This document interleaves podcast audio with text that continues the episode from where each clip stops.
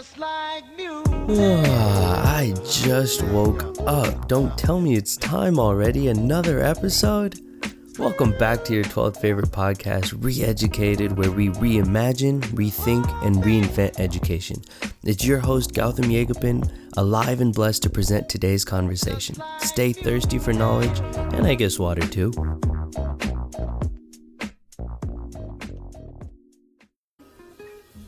Welcome back. I hope y'all are having yet another phenomenal week. I'm so excited for this Thanksgiving break. It is something that is much more than needed. Something that's been on my mind lately is the American custom of asking the question, How are you? every time we even briefly walk by somebody. I think socially navigating when someone genuinely wants to know how I'm doing versus simply asking as a means to just be like, Oh, hey, I see you there, can sometimes be confusing.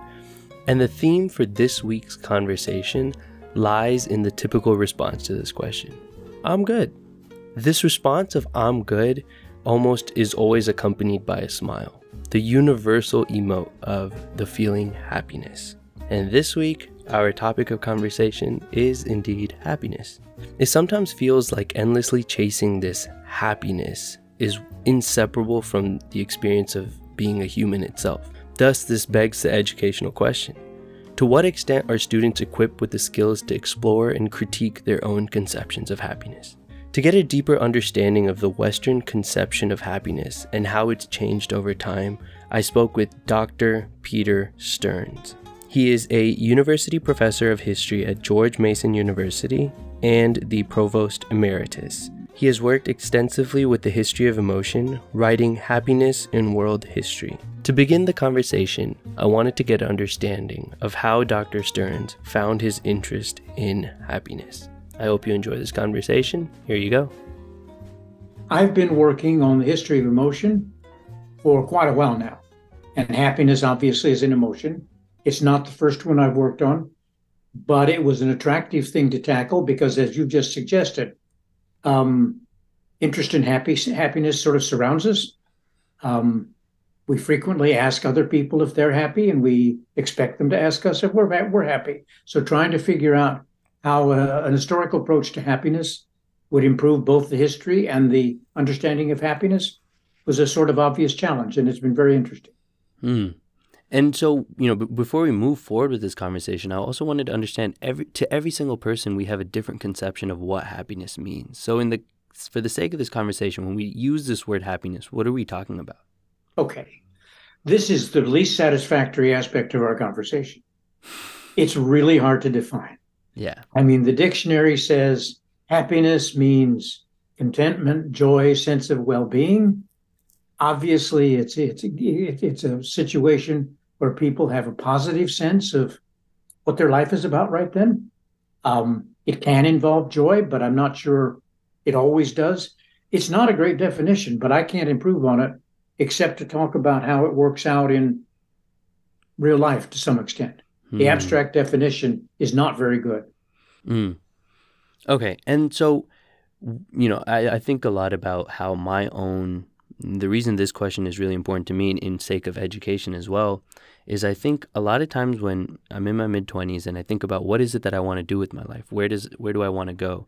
There are certain narratives of what it means to be happy that I feel like I have been told and this culture values that feeling. It's it's happiness is the the reason why you do anything. It is the ultimate virtue, it sometimes feels like. And so you align your life with things that and activities and, and passions that seem to bring you as much of this happiness as possible. So one thing I'm really interested in understanding is how has the Western conception of happiness changed over time? Okay. The most obvious change, and it really goes back more than 200 years, uh, during the Enlightenment in the 18th century, um, Western thinking began to undergo what some historians call a happiness revolution. And the biggest, the, there were two changes, but the biggest change was an increasing emphasis on the notion that people should be happy, that this was a reasonable expectation. This was the time in which the notion of uh, a right to the pursuit of happiness entered in our founding documents in the United States. So the biggest change was a much greater sense that happiness should be achievable, that it was perfectly reasonable thing to strive for, And as a potential corollary, if you didn't find it, maybe something was wrong. It's also true that this revolution in happiness emphasized happiness on this earth more than had been the case previously, and probably placed a somewhat greater emphasis on the material aspect of happiness reasonable standard of living, reasonable comfort, that sort of thing. Although that was not hard and fast. And so, you know, prior to this, if if a adult or if a, if a growing person was like, all right, this is how I want to lead my life, what type of things would they take into consideration more before happiness became? Uh, okay, well, the most obvious point for many people in Western society is the first thing that would occur to them is their basic goal was salvation. Mm. Um, in other words, a life, an existence after this life. That doesn't mean they were oblivious to happiness now, but happiness on this, this earth, A, was not going to be all that easy because humans are sinful. And B was not the main goal. The main goal was after this life. Interesting. So you'd you'd want to be careful about getting ensnared in things that that might distract that might detract from the the, the basic goal of salvation. Hmm. And so earlier you had mentioned how this form of materialism and happiness are connected.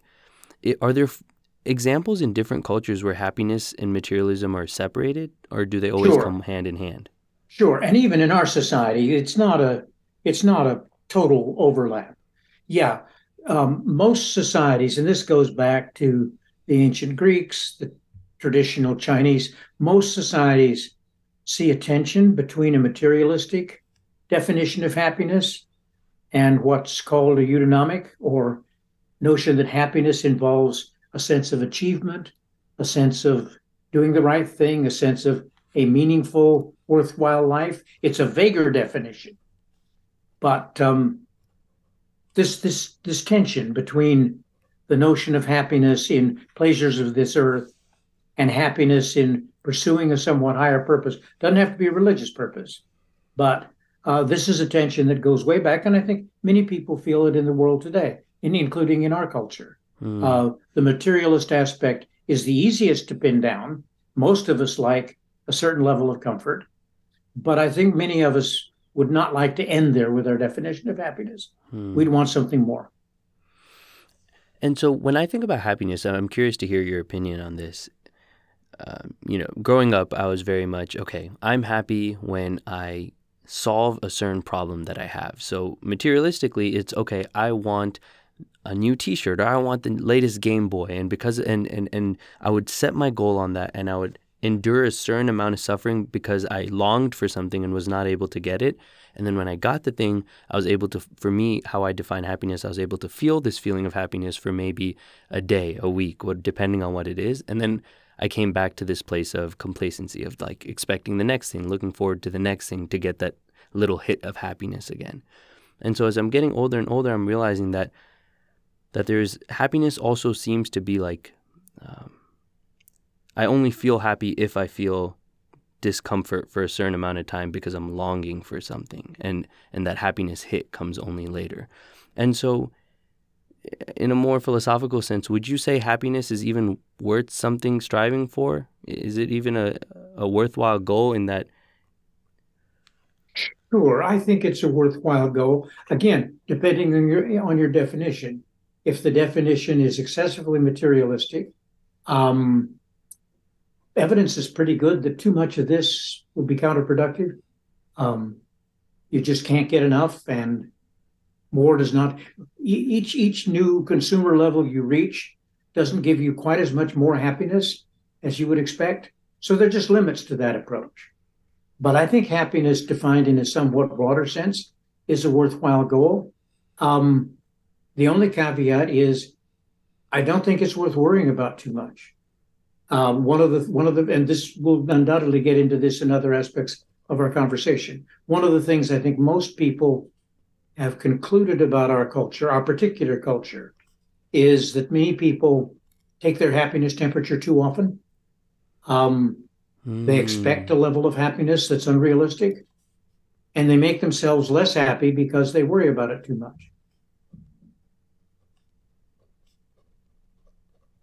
Interesting. I'm writing all that down. Yeah, I mean this this concept of uh, a, a, temperature check of your happiness level, I think, is, is a really nice analogy. Um, and so, what what is that like? What what does that mean to take a temperature check, and, and how has that changed? Well, I mean, I think the big point is our culture encourages us to ask ourselves fairly frequently if we're happy, and that can be if we're happy in a relationship.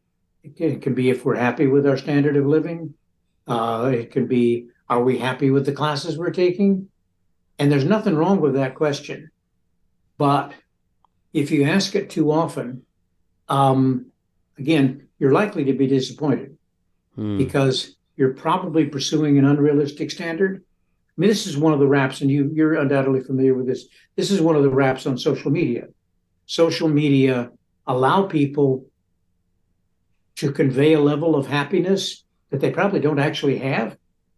And it makes many other people feel bad because they they see their colleagues or their social media contacts seeming to be happy, sometimes faking it, and it makes them miserable by contrast. Well, this is just silly. You need your own standards. And again, you shouldn't have to worry about it too frequently. It's not a bad question, but it's a bad question if you ask it all the time. Hmm. I think a lot about, you know, I was I, I used to babysit and live with a lot of like younger children and they would always come home and sing if you're happy and you know it clap your hands right right right and it was just funny because it was like in that song itself are just so many very deep philosophical things and one you have to understand what it means to be you and then you have to understand what it means to be happy but you know even from the youngest age i think people are kind of connect some feeling in their brain to this word happiness so in I'm our really, culture it, no question it comes up all the time i mean virtually virtually all our holidays involve happiness. Mm. When you got hmm. Happy Christmas, Happy New Year, Happy Fourth of July. I mean, it's sneaking into Kwanzaa. I mean, it's just all over the place. Happy Thanksgiving, Happy Halloween. It's just all it's it's all around us. Okay, mm. and hmm. kids definitely in in our culture, kids do pick this up very early. I mean, in some cases, their first exposure will be when they're one year old. These weird big people around them throw them a happy birthday party. Well, it's not going to mean anything when you're one, but by the time you're two, it means something. You begin to have a sense this is what it means. It means lots of extra things to eat. It means lots of people paying attention to me, and it means lots of gifts. So it's not a hard lesson to learn. Wow, I, I actually only now that you mentioned that I'm like, whoa, happiness. We use this word happy all the time. Yeah, yeah, yeah, yeah, yeah. Would you ever? Somebody, would you ever suggest? Oh, sorry. No, just somebody, a, a person who uh, wrote an essay for a collection I'm editing on happiness, noted that in, in our culture, both US and Western Europe, we constantly, constantly say, I'd be happy to do that. By which we mean, oh, okay, I'll do it. In Japan, apparently, that question has no meaning whatsoever. You'd never say, I'm happy to do it. They just don't pay that much attention to happiness. Wow. And so purely, I mean, what you're saying is even the the num- the number of times we use the word can actually change. Yeah. Oh, no question. No question. Wow. And so we talk about one and two. How early and what do you think are some of the largest ways in which people develop some sort of conception of what happiness is? Well, that's a great question. And I wish I knew more about this than I do. As I've indicated, I think in our culture, kids with I don't know how often parents say, "Are you happy?" But they certainly throw happiness around. I mean, you mentioned the song. Sesame Street has a song called the Happy Happiness Song, and you know, two and three year olds are watching that. Uh, you go to McDonald's, you get a Happy Meal. Um, Disney, con- Disney constantly throws happiness at us. Their motto is, "We're the happiness company." So it's just all around and it encourages it encourages us to expect happiness fairly commonly and also by the time we begin to grow up we sort of hope and expect that other people will be happy too we don't like unhappy people i mean that's a uh, this concept of expecting happiness i think that's I'm trying to sit on that in, in, even you know I wake up I'm like I'm not feeling happy today like what what's going on why why am I not you know it, it's interesting because yeah there's a certain level of expectation of what you should feel And Right. when you and so are those primarily and you never know how someone else is feeling actually. You can kind of just guess based on maybe how they emote or how they tell you what they say out loud. And so how are we actually coming up to is this similar to you know our understanding of happiness when we expect certain feelings are they separate or what is the relationship between those two? Well, I think I think they're pretty closely connected. Mm, That is, to the extent that we take our that we, we pay attention to our feelings, the notion of expecting happiness comes pretty high on that list, and also pretty on pretty high on the list. Also, trying to avoid things that don't make us happy. yeah. And so exactly that which is my next question. It's like when have you like what is the commonality of events or things that happen that make someone feel happy? Well, there's going to be a certain amount of personal variation here, but I think it's some combination of a certain level of physical comfort or even slightly more than comfortable comfort, plus usually a sense of be belonging to some kind of community, family, or slightly larger community, so you don't feel isolated. And then I would add, depending on your age, but but some sense of you're doing something worthwhile in life, or maybe at a later age you have achieved something worthwhile in life. So it's not one. It's it's it's a combination. It's not one criterion alone. Mm. And you know, I've seen these like reports. So I work as a data scientist. So a lot of the questions are, what are we measuring? How are we measuring it? And what does it mean to measure something? And so a lot of people have complained. Okay, well, we typically compare how well a country is doing by their GDP. And I, I've seen some new me- measurements of Yes. like a happiness measurement. Yes. What are your thoughts on that? How accurate are they? Does it Well, mean anything? Okay, it's a great question. So, about 15 years, I think it was 2008, the United Nations began with the Gallup organization taking an annual international poll of happiness. And the notion was exactly this uh, happiness and GDP are not going to be the same things. So, it's unfair to some countries simply to, to measure how they're doing by their gross domestic product. And I think this is a correct perception. I think the correlation the correlation between happiness and GDP is strong, but it's not perfect. So according to these, and, and this is mainly using polling, polling data about asking people whether they felt happy that day or felt happy recently. And you can poke all sorts of holes in polling data, among other things, because people often answer the way they think the pollster wants them to. So if you ask an American, uh, if if a pollster asks an American, "Are you happy?" the chances are the American will say yes, because happiness is a sign of a successful life. Uh, and if you say you're unhappy, uh, you risk saying, "Well, I've done something that makes me a failure." You don't want to say that. So I think our culture, culture probably exaggerates uh, the number of responses that indicate happiness. U.S. places usually between 13 and 18 on the list of countries. Um, but again, just GDP does not measure does not measure the rank order entirely. And there's some countries with a somewhat lower GDP that do surprisingly well. Costa Rica, for example, does surprisingly well. Um, so there's a correlation with material success for society, but it's not perfect. And some societies with high material success don't place high at all. Japan, for example, typically comes in around 50, which is weird. And could part of this be and so one interesting thing about this is as we've mentioned earlier how happiness perceptions of happiness change across cultures. How do they account for that? Well, um, okay, I suspect you you account for it in two ways. Most basically, um, definitions of happiness relate closely to other aspects of the culture. Um, in some cases, that goes well back. Uh, Japanese culture, for example, is still hev- heavily described by a modification of Confucian values. And Confucian values did not place individual happiness high on the scale at all. So I think in some cases, the cultural framework is really is, is really fairly old.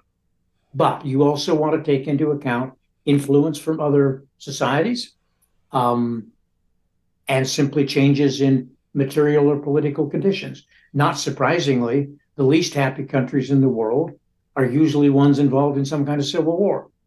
So Yemen, for example, is not a happy country. That's absolutely predictable. But they're they're not happy, not so much because of their culture, but because of the horrible things that have been happening politically and economically to their society. Hmm. And you know, I'm thinking about this concept of you know, you, you mentioned happiness being this mix of physical comfort, sense of belonging, doing something worthwhile. It's interesting because I think a lot of those things as well are very comparative. So a sense of belonging sometimes can be based on how I think other people feel like they're belonging. That's how my comparison is. Or even with comfort, it's that if I feel more comfortable than the people around me, I may feel comfortable, even though on some objective sense, I, I may not actually be comfortable. Okay, I, fair enough.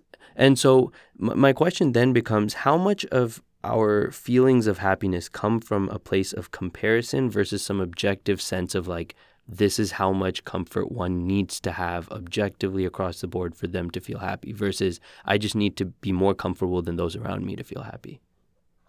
Oh, that's a good question. Okay, my impulse would be to say it's it's obviously a bit of both. Okay? My impulse would be to say it depends more on objective standard than on comparison. I mean, I don't spend a lot of my time, I once in a while, but I don't spend much of my time worrying that Jeff Bezos has so much more money than I will ever aspire to. That doesn't affect me personally at all. Um, so, and I don't, I don't spend much time. Again, I, my guess is it, there's an age difference here. That when you're growing up, you're more likely to be comparing because you're not quite sure what the what the standards are. But I think uh, comparison, at least if you have a well balanced life, comparisons comparison should not should not be the main point. Hmm. Yeah, I remember. Yeah, I don't, I don't, I can't say it properly, but I remember reading somewhere where it was like it, it, nece- it wasn't necessarily like the richest person in the world, but it was more like, oh, your spouse's uh, siblings, wife or husband. It was, it was something that like the comparisons were made a lot more okay close to you than it was globally.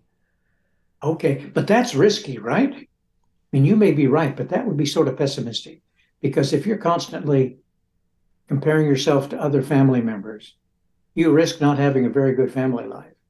Yeah. so I I don't mean you're wrong, but I'd be leery of placing too much emphasis on that. Yeah. I mean, yeah, people yeah. people you know people carve out different different paths, and their their their criteria are going to be somewhat different. Mm-hmm. I think that is one of the the beautiful parts of growing up. It feels that you com- the comparisons slowly diminish. Hopefully. Yeah. Yeah, yeah. But again, one of the things, one of the big raps on social media is they they encourage this sense of comparison, and it demonstrably makes people less happy. Mm. And so, is that so? Now that you mentioned social media, is there a have you seen like a certain amount of use of social media that can actually lead to someone feeling happier, or is it that any use of social media? No, I wouldn't say any use. But but I mean, the big things are uh, this pattern on places like Facebook or Instagram, where people post. I mean, the worst excess is people post pictures of themselves with a background that suggests they're in Hawaii. They're actually in Hoboken, New Jersey, but they want to try to impress people with how happy they are and how successful they are. That's just, I mean, that's ridiculous from every standpoint. It's ridiculous to do it, and then it's ridiculous if you feel bad because you see somebody with an Hawaii background. So the I don't mean social media always make us unhappy to the extent that they connect us with the, with other people. Um, it's a plus, but it, I think the evidence is particularly for teenagers. If you use social media a lot, you're probably not as happy as you would be otherwise. Hmm. And you know, I'm assuming you grew up before the time of social yes, media. indeed.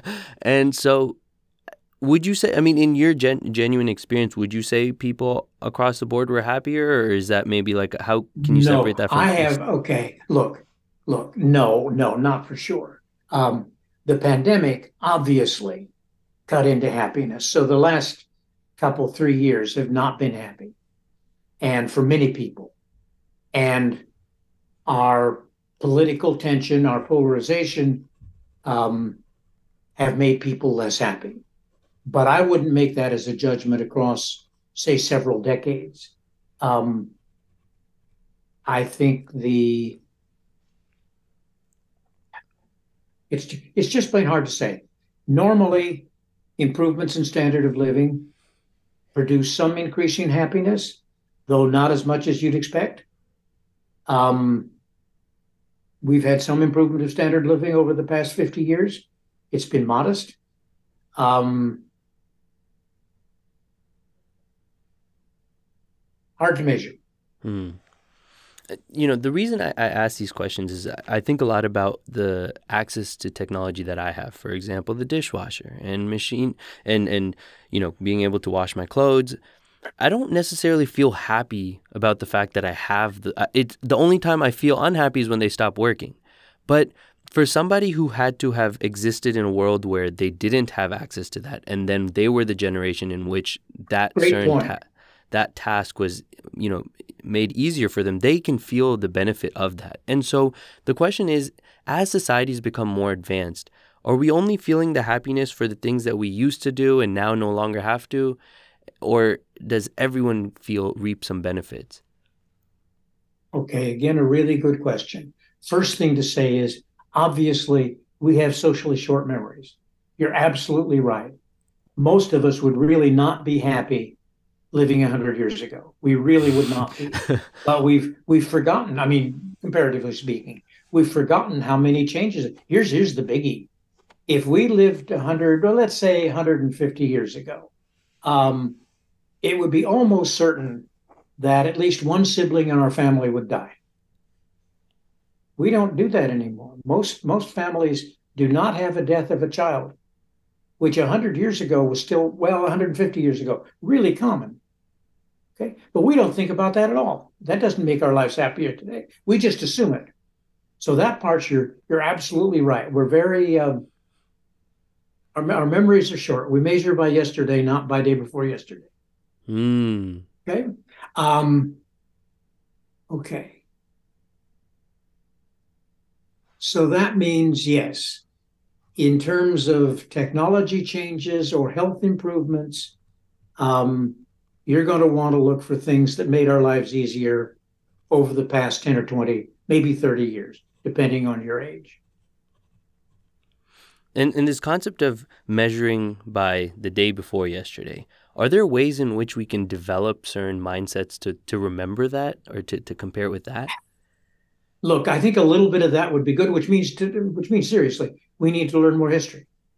Um, but I would I wouldn't overdo this. I mean, there's no way that many of us are going to gain an active sense of happiness, realizing that if we'd lived 150 years ago, we would be surrounded by more death. I mean, it's just too far away. It's too different, right? Mm. Yeah. And, and it just it, it, there is a sense of gratefulness that I think you know people say that with health as well. Like I'm never grateful or happy about my health until something stops working, and then I'm like, oh, I miss the times where it used to be great, but it's great today, and I'm not feeling that sense of happiness that it's working today. And so I think developing that certain level of appreciation for things either before they're taken away or after they're given to you uh, can be really helpful. Yeah, and remember, it doesn't just have to be our own health it can be the health of our children. Mm, um, so if something comes along, and again, right now is not the best way to do this because health problems for kids are temporarily on the increase. But if something comes along, and I could give you an example. Now, this is not for your generation, but um, many people would remember when polio was an active threat. And we don't worry with minor minor exceptions. We just don't worry about polio anymore. It was a huge concern when I was a kid. It was a huge concern, and I didn't have to worry about it for my kids at all. And I think you could think of comparable examples. So again, you're not measuring just by your own health conditions, but by people you by conditions that affect people you care about. Mm-hmm. Yeah. And so, you know, con- moving this conversation into the space of education, one thing I think is really important is to even like challenge the the con- like conventional understanding of what happiness is. I, I meet a lot of friends who who strongly, you know, it's cool to see people go through many phases of their life and and how people's understanding of what used to make them happy or what they thought would make them happy once they get it no longer does. Right. And so, you know, I met a lot of people from going from high school being like, I'll be happy once I get into a college. You get a college, I'll be happy once I get the job. They got the job, I'll be happy once I get the girlfriend. They got the girlfriend, I'll be happy. And it's it's cool how it's just this constant running thing. And so I, I think it's so crucial in education to really question what does it mean to be happy, which I don't think was done too much.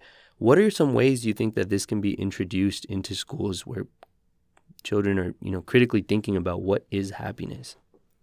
Okay, that's a good question. I don't know about school level curriculum, and, and frankly, it would be a little complicated because you'd run into uh, some of the same political debates that we're having in other aspects of education.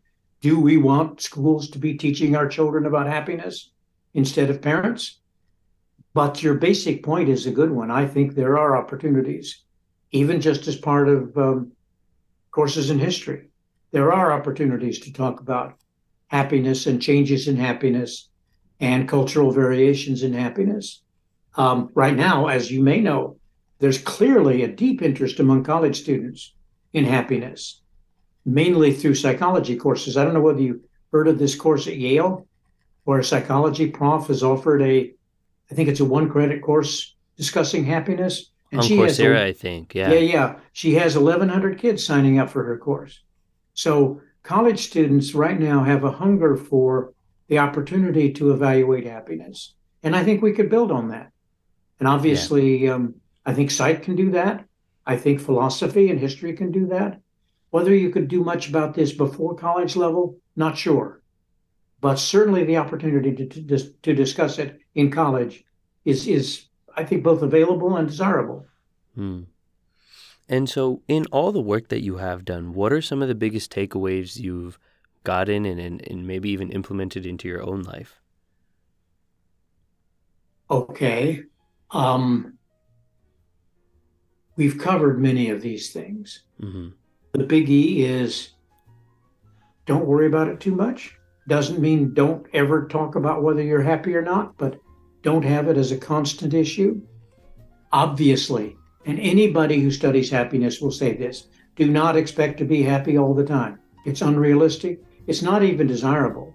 Sadness is actually, a periodic sadness is actually a useful component of happiness because you have something to measure happiness against. So don't worry about it all the time.